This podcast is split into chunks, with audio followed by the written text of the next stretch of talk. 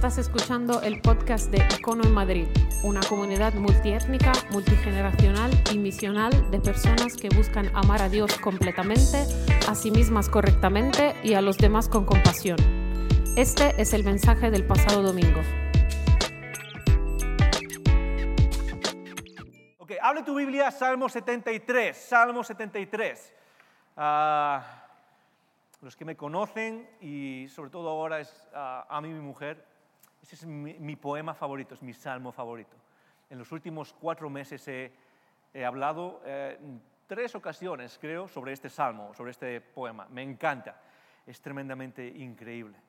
Y lo que vamos a hacer en estas dos semanas es hablar sobre una idea, y es la idea de claridad claridad en la vida, la idea de poder caminar por esta vida con claridad de hacia dónde vamos, claridad sobre nuestras convicciones, claridad. Claridad no me refiero solo aquí en nuestra cabeza, sino claridad eh, existencial, aquí dentro, dentro de nuestro ser, sentirnos con claridad acerca de nuestras convicciones y acerca de nuestra vida. ¿okay? Si tienes preguntas puedes enviarlas a conecta.icono.gmail.com.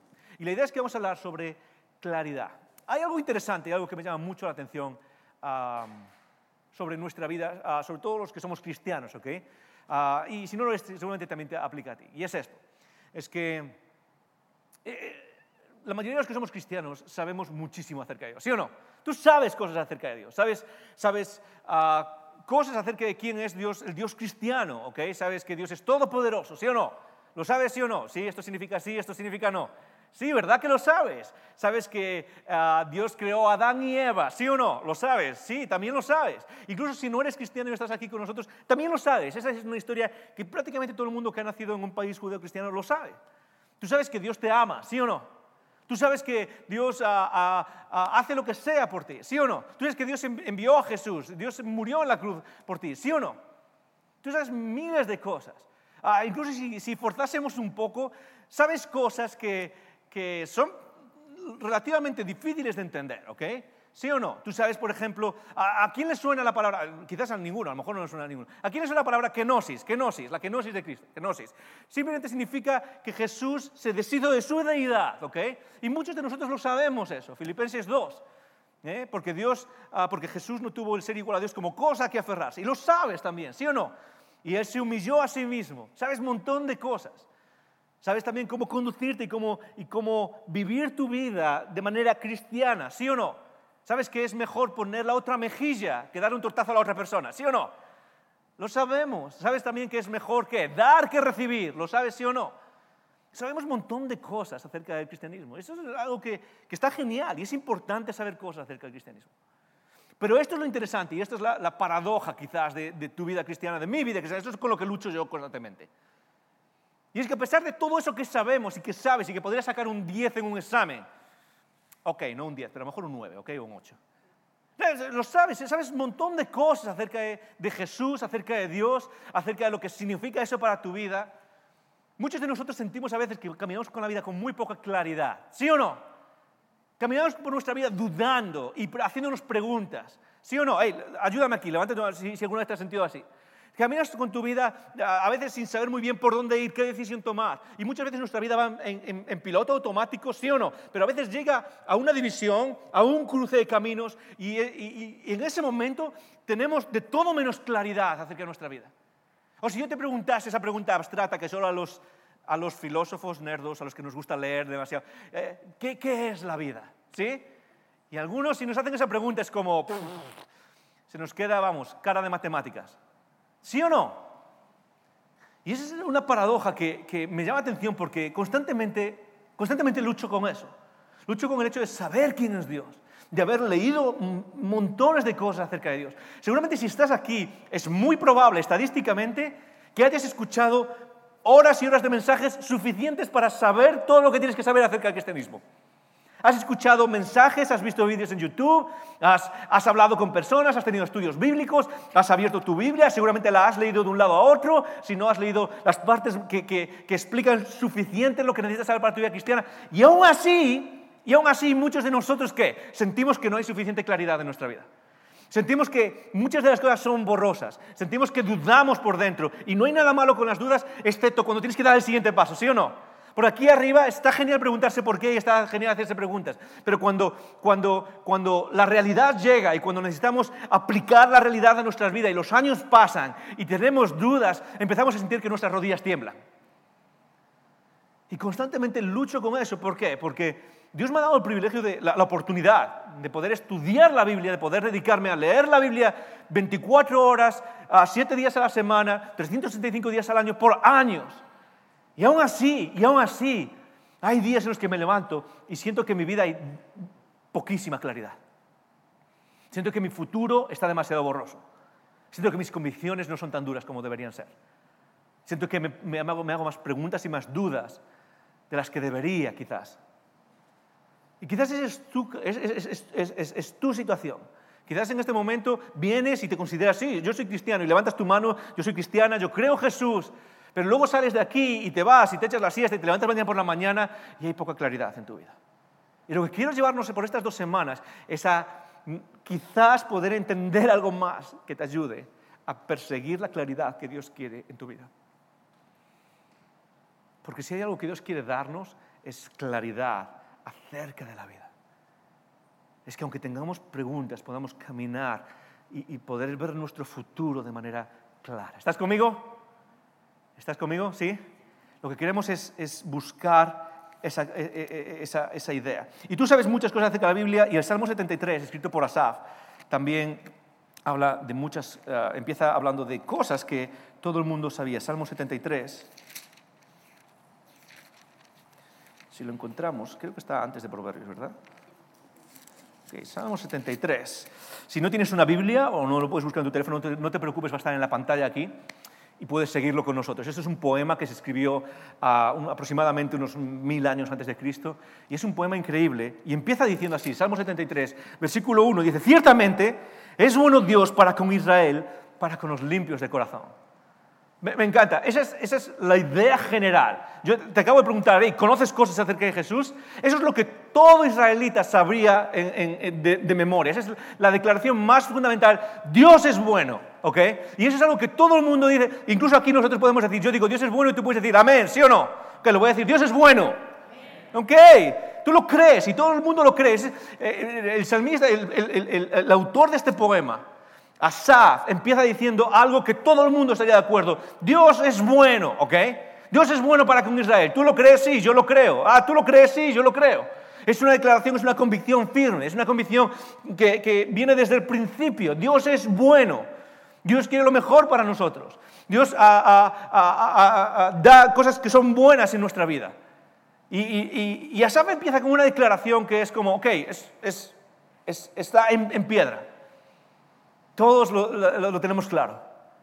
Y él dice, sí, yo lo sé también. Ciertamente es la primera palabra. De verdad, sí, tú y yo lo creemos.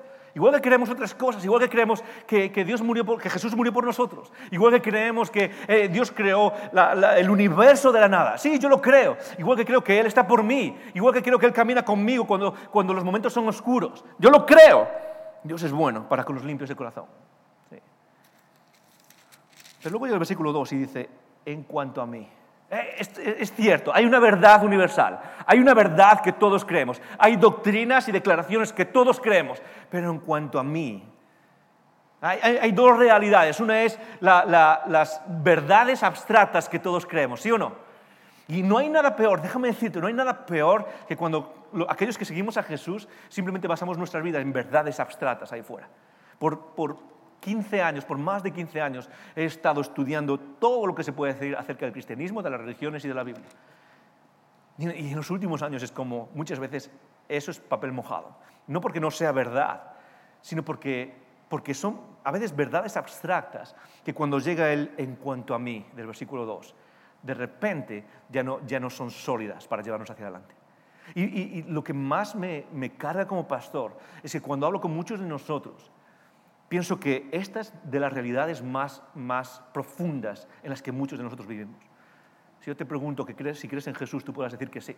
Pero luego en tu día a día, en ese en cuanto a mí, sientes que tu vida es pesada, sientes que tu vida no tiene claridad, sientes que tu vida, que Dios no está ahí. Es una verdad muy bonita, pero no tiene nada de presencia en tu vida, ni en mi vida. Y eso es una de las cosas con las que más lucho cada día. En cuanto a mí, dice Asaf, en cuanto a mí, casi se deslizaron mis pies. Por poco resbalaron mis pasos.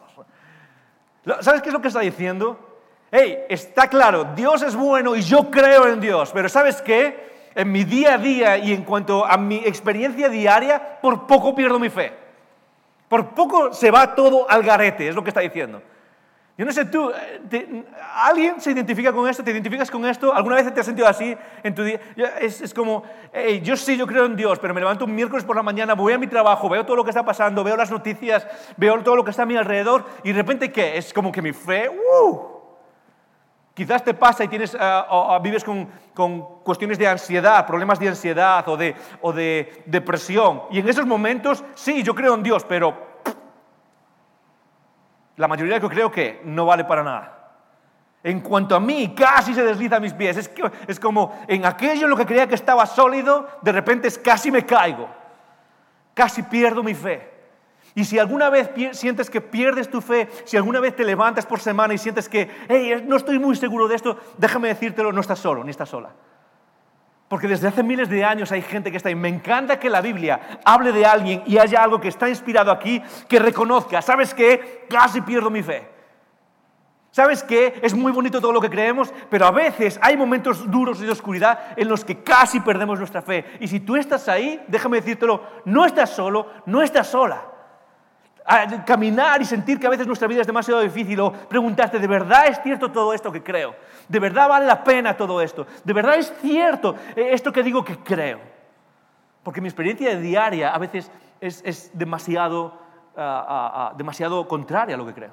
De hecho, esa es una de las paradojas, es una de las luchas que tú y yo tenemos. Es la lucha entre lo que creo y la experiencia diaria. Dios es bueno, sí, pero hay días en los que no parece tan, tan bueno, ¿sí o no? Hey, eh, vas al doctor y te dicen, te quedan dos semanas, te quedan tres meses, te quedan seis meses. Y de repente la idea bonita, tan abstracta de Dios es bueno, de repente ya no parece tanto. Te llaman el miércoles a la oficina de tu jefe y te dice, ¿sabes qué? Puedes recoger tus cosas e irte a casa. Y tú tienes una hipoteca que pagar y tienes una familia que mantener y no tienes ni idea. Y lo último que crees en ese momento es que Dios es bueno. Y lo que no podemos hacer como cristianos es vivir fingiendo toda nuestra vida. Fingir no te va a llevar al futuro que Dios quiere para ti. Fingir que todo está bien y que no pasa nada y que eh, todas las convicciones y que jamás tenemos dudas, jamás te va a llevar al futuro que Dios quiere crear para ti o para nosotros como comunidad. En cuanto a mí, casi se deslizaron mis pies. ¿Sabes qué? Si estás aquí esta mañana y estás pensando, casi pierdo mi fe, déjame decirte que estoy contigo ¿Puedo confesar algo que como pastor no debería? Yo pierdo mi fe más o menos dos veces por semana, ¿ok? Más o menos. Suele coincidir con los días que no puedo echar una siesta, ¿ok? o con los días que tengo a todas mis hijas en casa y no está a mí, y tengo a las tres en casa. Entonces suelo perder mi fe más o menos dos veces por semana. Porque la vida es dinámica, la vida es compleja. Y Dios no es una fórmula que, simplemente se aplique de manera cuadrada y cuadrática y sistemática a cualquier situación. En cuanto a mí, casi se deslizaron mis pies, por poco revelaron mis pasos. Es decir, de repente aquello que creía ya no estaba tan claro. De repente aquellas convicciones que tenía ya no estaban tan claras. Y dice, ¿por qué? Porque tuve envidia, versículo 3, síguelo en tu Biblia. Porque tuve envidia, tuve envidia. Ok, ahí empieza, empezamos a tocar la realidad. Hay, una idea abstracta, una convicción, una doctrina, Dios es bueno, Jesús ha muerto por mí, Jesús es Dios, ah, ah, Dios ha creado el universo, Dios es omnipresente, omnipotente, eh, ah, Dios lo sabe todo, no, no hay nada que se le escape a Dios, pero de repente aparece una emoción porque tuve envidia, porque tuve envidia. Y de repente nuestras, nuestras, nuestras creencias abstractas se encuentran con las emociones del día a día. Con las emociones de envidia o frustración, porque tuve envidia, quizás tú puedes decir, no, porque me he frustrado, o porque me sentía triste, o porque me enfadé y tuve ira, y porque, porque ah, mi marido o mi mujer eh, hicieron lo impensable. Y un día llegué a casa y las maletas estaban hechas, y tuve envidia, y dice, Sigue diciendo, tuve envidia de los arrogantes, viendo la prosperidad de los impíos. Y quiero que te quedes conmigo un segundo para tratar de entender y entrar en la mente lo que está diciendo Asaf en este poema, de lo que trata de expresar. Vamos a leer los siguientes versículos. Dice, en el versículo 3, porque tuve envidia de los arrogantes, viendo la prosperidad de los impíos, ¿ok? Y ahora sigue diciendo el versículo 4, porque no tienen congojas de su muerte, no tienen, en otras palabras, congojas es miedo, no tienen miedo de su muerte, porque su vigor está entero, tienen fuerza, son personas enteras y con energía, ¿sí?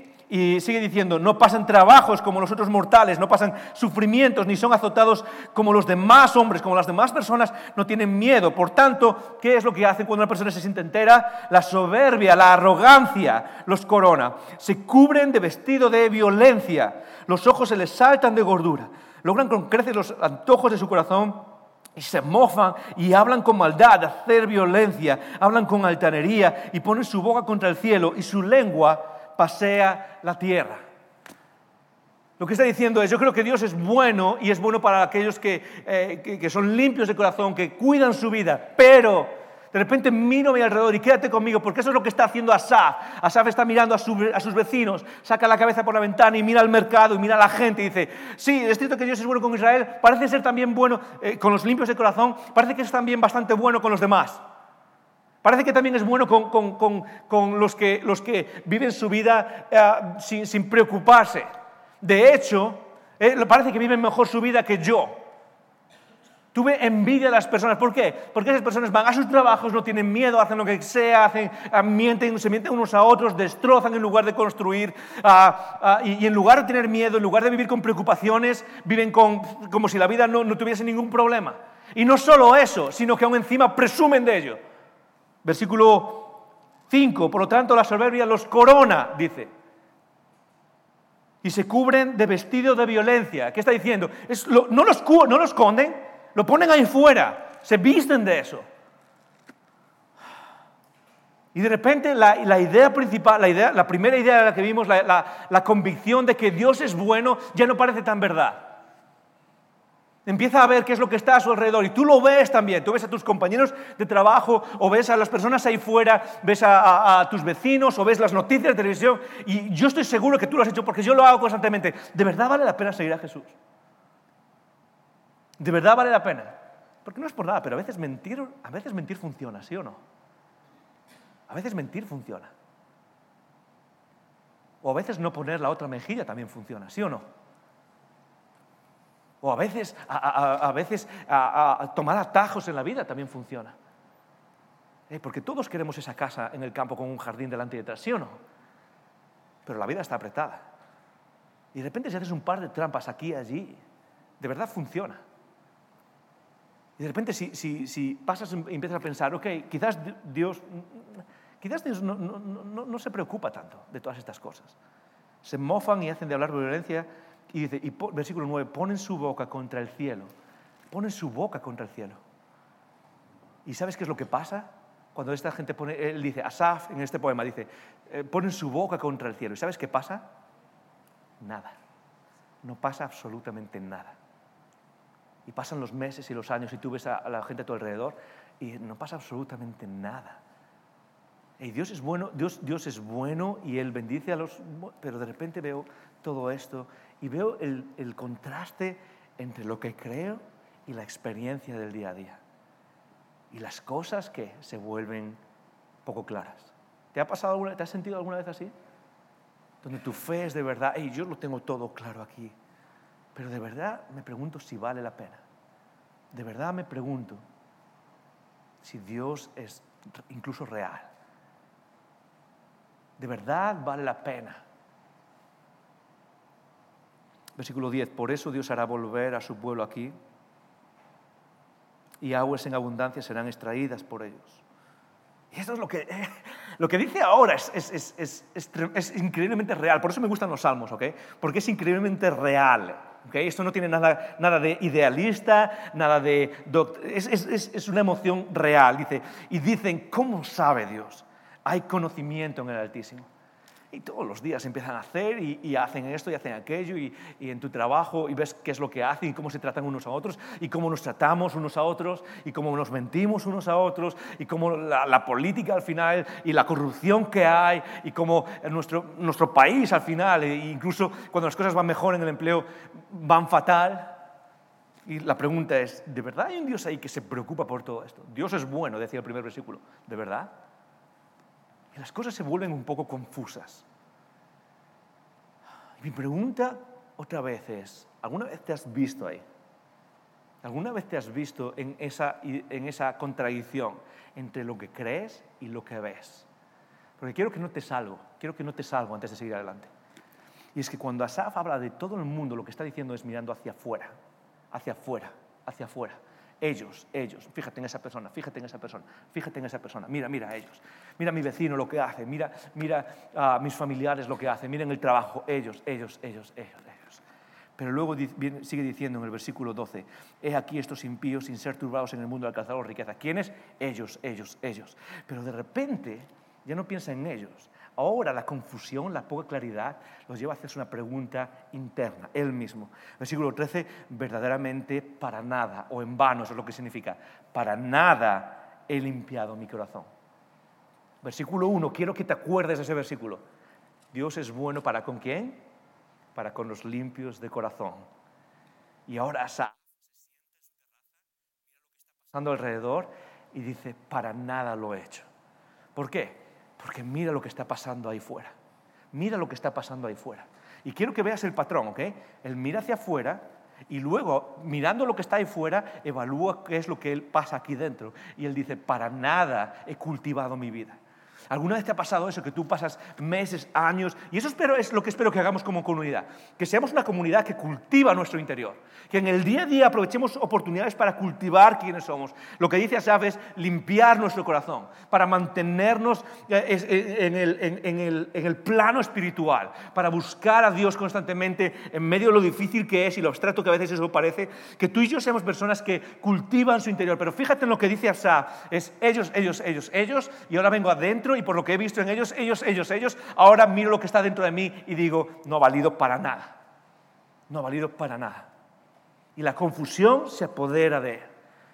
Y quizás tú te, llamas cristiano, te llamas cristiana desde hace años. Desde hace años. Y los primeros meses o los primeros años eran preciosos, ¿sí o no?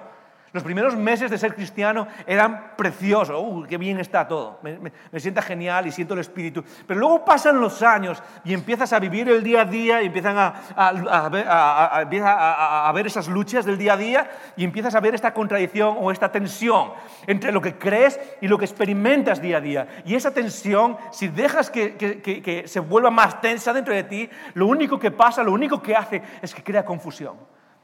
¿Y qué estamos haciendo aquí? ¿Y qué es la vida? ¿Y hacia dónde vamos? Y ya tengo 40, 50, 60, 70, 80 años. ¿Y de qué vale todo esto? Y para nada he guardado mi vida.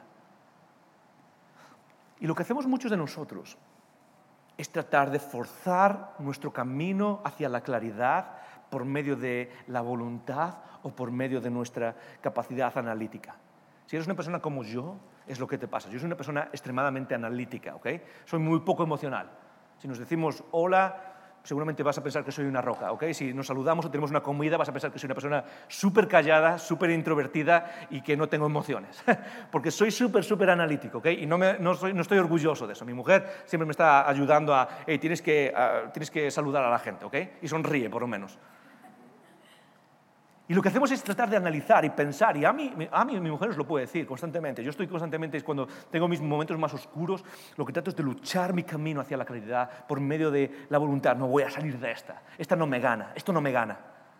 Y también por medio del análisis de, eh, ok, voy a pensar en esto y voy a tratar de analizar de qué va la vida y tratar de pensar. ¿Y sabes qué? Está bien, Dios nos ha dado la capacidad de analizar y nos ha dado fuerza de voluntad, hay que usarlo. Pero sabes, al final todo eso tiene un límite. La fuerza de voluntad y tu capacidad analítica no te van a dar la claridad que necesitas en la vida, sobre todo en la vida espiritual. No te lo van a dar. No te lo van a dar. Versículo 15. Si, dijeres yo, hablaré como ellos, he aquí a la generación de tus hijos, engañaría. Versículo 16. Entramos, entramos en el epicentro del poema. Cuando pensé para saber esto, fue duro trabajo para mí. Cuando empecé a darle vueltas a esto, Dios, por un lado creo y, tengo convicción de qué es lo que estás diciendo. Por otro lado, parece que es como que no, tengo ni idea. Veo al mundo a mi alrededor y me pregunto si de verdad estás ahí. Y, y lo único que crea en mí es confusión. Confusión acerca de qué significa vivir, de qué significa, hacia dónde me estás llevando. Confusión de siquiera si estás ahí y confusión de, hey, hay una vida eterna, estás forjando algo en mí, estás forjando belleza en mí. Porque cada día que me vieron en el espejo me parezco más a un monstruo que a la belleza que tú me prometes. Porque hay días en los que me veo y lo único que veo es, es, es algo feo, no tu belleza. Y cuando pienso para saber esto es como, no puedo, no puedo más. ¿Cuál es la salida para buscar claridad en esos momentos? Para encontrar claridad en nuestra vida. ¿Hasta qué? ¿Hasta qué? ¿Hasta qué?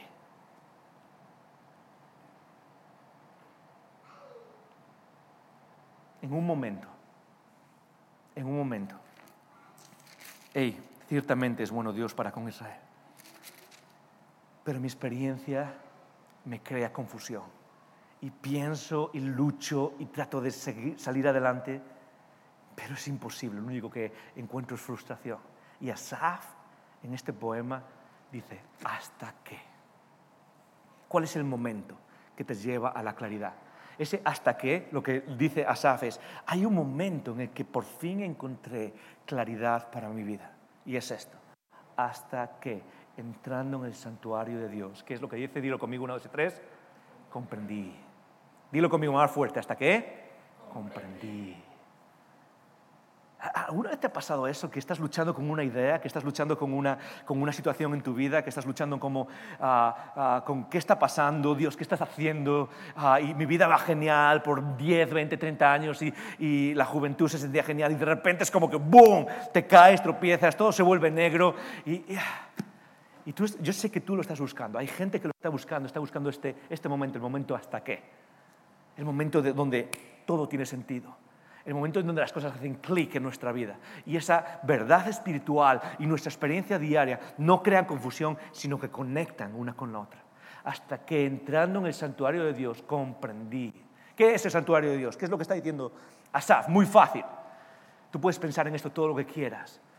Pero la única solución para vivir con claridad es la presencia de Dios. El santuario, en la mentalidad del Antiguo Testamento, la mentalidad en la que está escribiendo Asaf, es el lugar íntimo donde Dios tenía su presencia de manera especial. Había un tabernáculo, había una tienda, quizás te suena eso, era como un templo más o menos, y dentro del templo había una parte que era el santuario, y que es donde Dios pone su presencia, donde está el arca del pacto, donde Dios conecta, donde el cielo y la tierra se unen donde la presencia de Dios está de manera especial. Y Asaf lo que dice es, yo he vivido eh, eh, eh, alrededor del templo, alrededor del santuario pensando, y eso es lo que trata de describir, ¿ok? Quiero que pienses por un segundo, quiero que estés conmigo por un segundo. Ah, el, templo, el tabernáculo estaba en el centro de la ciudad, igual que muchos pueblos en España. La iglesia católica con la plaza, sí, está en el centro del pueblo. ¿sí? Esa es la idea de, lo que está, de, donde vivía Asaf. Y, la idea es esta. Eh, me siento confuso y empiezo a caminar y trato de pensar sobre estas cosas y siento confusión y trato de caminar y está, imagínate caminando alrededor del, tabernáculo, alrededor del santuario y está caminando y pensando y no logra y es confusión lo único que siente. Y tienes que saber algo, Asaf vivía en el, en el tiempo de David y Asaf era el director musical de David.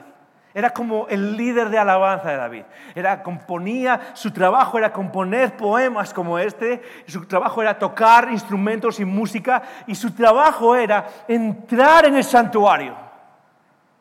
Y yo me imagino que lo que está describiendo aquí es simplemente que estoy caminando, estoy tratando de pensar en esto y de repente algo hace clic y dice, espera, para un segundo.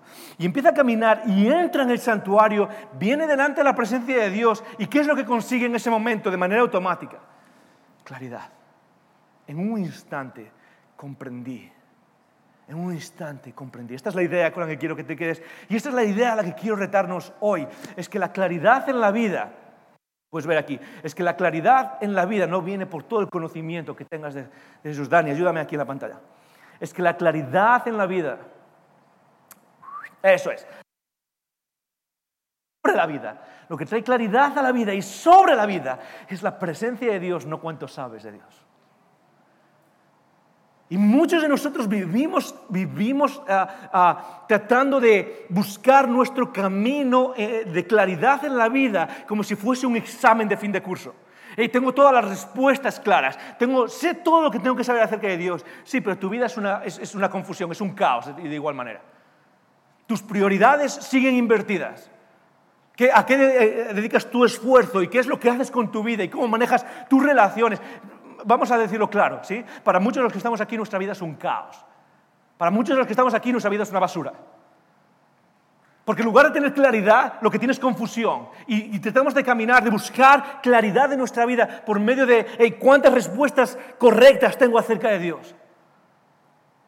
Pero la claridad, lo que trae claridad a nuestra vida y lo que trae claridad sobre qué significa estar vivo, qué significa ser humano, qué significa esto que, llamamos existencia y vida en el planeta Tierra, lo que, trae, lo que trae claridad es la presencia de Dios, no cuánto sabes de Dios.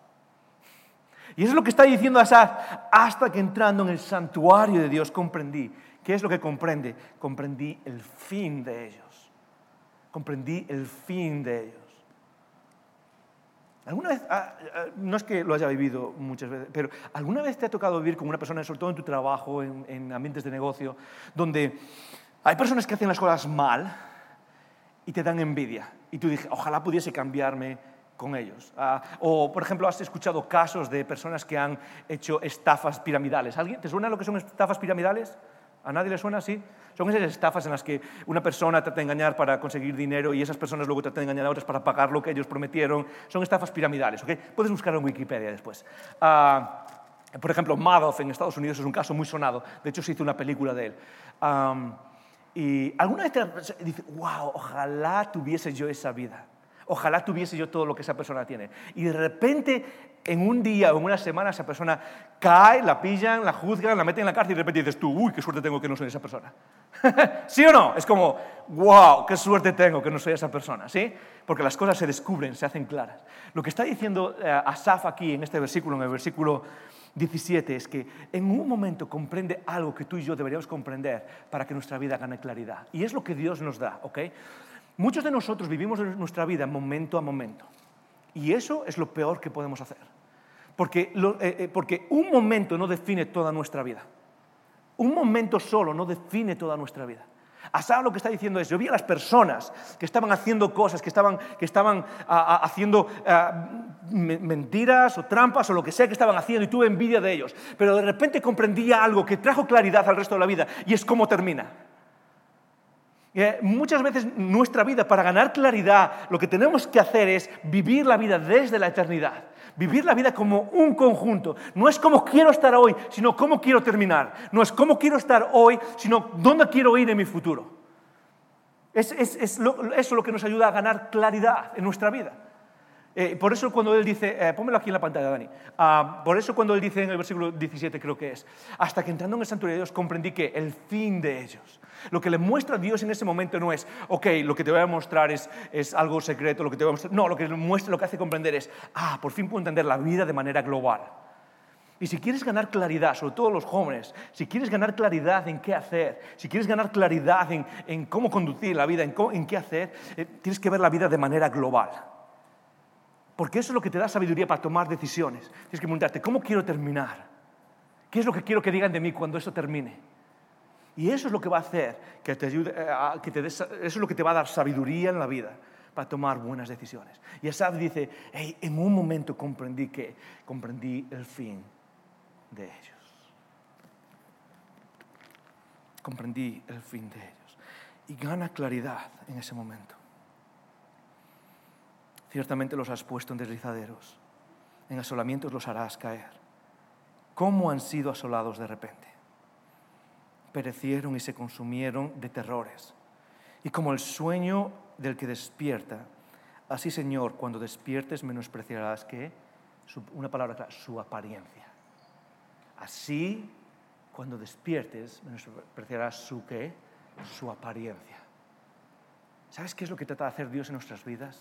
¿Sabes qué es lo que quiere que haga? Cuando tú ah, ah, quieres acceder y ganar claridad y, eh, por medio de, entrar en la presencia de Dios, lo que descubres es que muchas veces lo que pensabas que era una realidad era solo una apariencia. Lo que pensabas que las personas estaban viviendo era solo una apariencia. Es la apariencia de vivir y en realidad no están vivos. Es la apariencia de, de tener una vida de cierta manera y en realidad no tienen vida. Y lo que él tenía, quédate con esto, aquello de lo que Asaf tenía envidia era solo una apariencia, no era vida. Y muchos de nosotros a veces estamos luchando por cosas que son apariencias e ilusiones, en lugar de luchar por aquello que es vida. Y eso es lo que se consigue en la presencia de Dios. Por eso, y por eso Dios muchas veces hace que nos sintamos incómodos en ciertas áreas de nuestra vida para que en lugar de pararnos ahí, busquemos su presencia más y más, luchemos por su presencia más y más. Uno de mis escritores favoritos ah, es un libro muy pequeño que se llama ah, ah, En busca de la presencia de Dios o la presencia de Dios. ¿Puedes ponerlo aquí en la pantalla, Dani? lo escribió una persona que se llama el hermano, Lawrence, se llama. Y era un, un, monje que era cocinero, básicamente, y escribió unas cartas acerca de buscar la presencia de Dios. Y él dice esto en, un, momento, eh, la práctica de la presencia de Dios dice, de hecho, Dios no permitirá que el alma que le está buscando encuentre comodidad en cualquier otra cosa que no sea el mismo. A veces en nuestra vida tratamos de buscar a Dios y uno dice, ¿por qué no encuentro comunidad? ¿Por qué no encuentro calma? ¿Por qué no encuentro satisfacción? ¿Por qué no encuentro claridad? Es muy fácil, porque Dios te está llevando a ese lugar donde encuentras su presencia. Dios quiere que te sientas incómodo en ciertos lugares. ¿Para qué? Para que el único lugar donde encuentras comodidad y te quedes es en su presencia. Es en su presencia.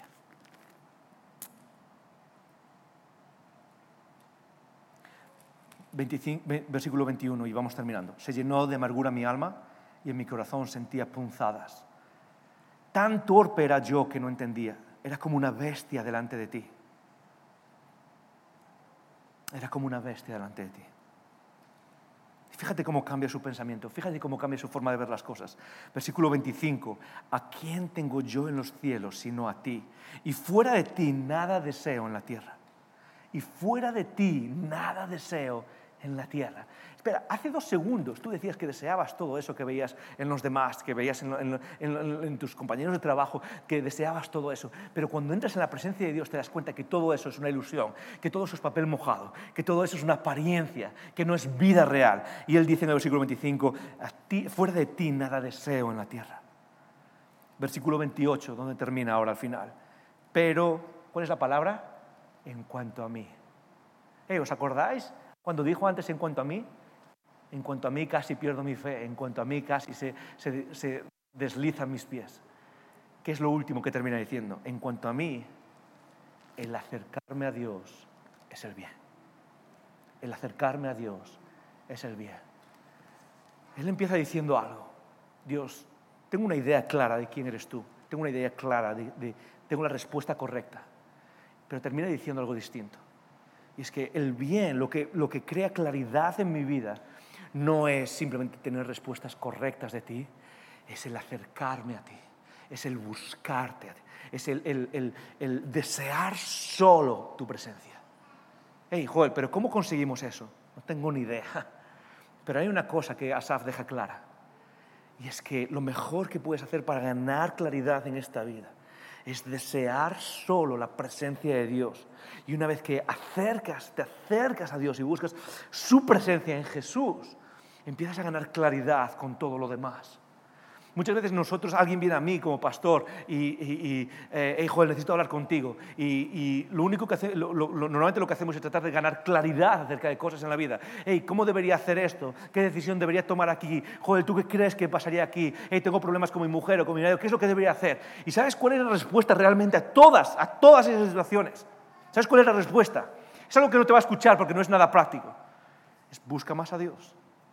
Es busca, es, busca más a Dios a través de Jesús y todo lo demás se va a, venir, va a ganar claridad en nuestra vida. Claro, muchas veces la respuesta no es lo que queremos. Así que hey, voy a seguir buscando porque la respuesta no es lo que quería, ¿ok?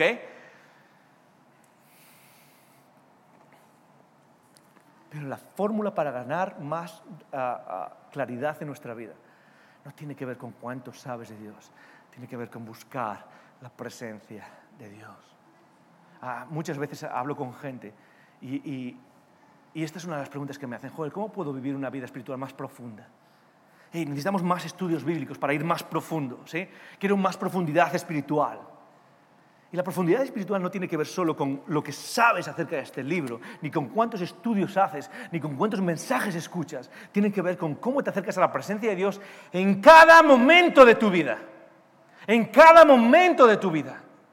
Tiene que ver con cómo te acercas a Dios cuando vas conduciendo por la autopista, o cuando estás hablando con alguien mientras te tomas una caña en un bar, o cuando estás en tu trabajo. En esos momentos en los que buscas la presencia de Dios de manera práctica en tu vida, es cuando tu espiritualidad se vuelve más profunda. No tiene que ver con cuántas respuestas me das. Una de las cosas con que más me cargan es ver a gente que tiene todas las respuestas de este libro y están destrozando su vida. He conocido más personas de las que me gustaría aquí en España y en otros países que tienen todo esto claro y han deshecho sus familias y han deshecho sus carreras y en lugar de construir belleza están construyendo cosas que hacen que la gente se quiera apartar de Dios, no acercarse a Él. He escuchado, he, escuchado de familias, una de las plagas más, más grandes que hay en nuestra sociedad es, es, la cantidad de divorcios que hay y la cantidad de hombres destrozando a sus familias. Años y años leyendo este libro, leyendo una, una y otra vez las respuestas que, que, que se supone que tienen que traer belleza a sus vidas y de repente en un mes, en seis meses, en dos semanas, destrozan todo por lo que han trabajado. Y la pregunta que viene es, joder, ¿cómo puedo ir más profundo en mi vida espiritual? Me da igual cuánto sepas. Porque lo que sabes no, te va a traer, no va a traer claridad a tu vida. Es la presencia de Dios. Es la presencia de Dios. Es buscar a Dios. Es decir, Dios me niego, me niego, me niego a estar tranquilo hasta que tu presencia sea lo que me alimente hasta que tu presencia sea lo que convierta mi vida en belleza que refleje quién eres. Si alguna vez la iglesia va a reflejar quién es Dios, si alguna vez nuestra comunidad, si alguna vez Icono va a ser aquello que Dios quiere que sea, no es porque tenemos todas las respuestas o porque hacemos miles de estudios. Es porque tú y yo vivimos en la presencia de Dios. Es porque tú y yo buscamos y deseamos más a Dios. Quizás estás aquí, déjame terminar con esto. Quizás estás aquí y ni siquiera tengas seguro que exista Dios. Y tu pregunta seguramente va a ser, ok, puedes probar que Dios, y puedes darme pruebas que Dios existe. ¿Sabes qué es lo que me gustaría decirte? Es, hay mil pruebas. Pero, pero a, a, fin de cuentas, lo único que va a hacer que te convenza de que hay un Dios, no es que te lo pueda probar o que te pueda explicar, es que tú mismo, tú misma, trates de caminar hacia encontrar esa presencia de Dios. Y es en ese momento en el que todas las pruebas cobran sentido de verdad. Es en ese momento en el que puedes descubrir que hay un Dios real y que su presencia alimenta nuestro espíritu. Jesús dijo, terminó diciendo, yo soy la vid y vosotros los pámpanos, y fuera de mí nada podéis hacer. Y muchas veces hablamos de eso como ir de misiones y como hacer cosas en este mundo. Y lo que, tiene, lo que está explicando es que básicamente es fuera de mí no podéis vivir. Porque es mi presencia la que alimenta vuestras vidas. ¿Quieres ganar claridad? ¿Quieres ganar claridad? Está bien que sepas cosas, necesitamos saber cosas. Pero busca la presencia de Dios cada día. Aparta tiempo para buscar la presencia de Dios cada día. Aparta tiempo para decir, Dios, no tengo ni idea de cómo ganarlo, pero deseo tu presencia. Y luego me cuentas ¿Cómo transforma tu vida eso? Y si te sientes cómodo, vamos a terminar orando. Señor. Gracias por escuchar estos recursos. Esperamos que te haya retado y motivado a vivir arriba, adentro y afuera. Recuerda que para conversar sobre estas ideas puedes participar en un icono grupo. Para más información puedes escribir a conecta.icono.gmail.com.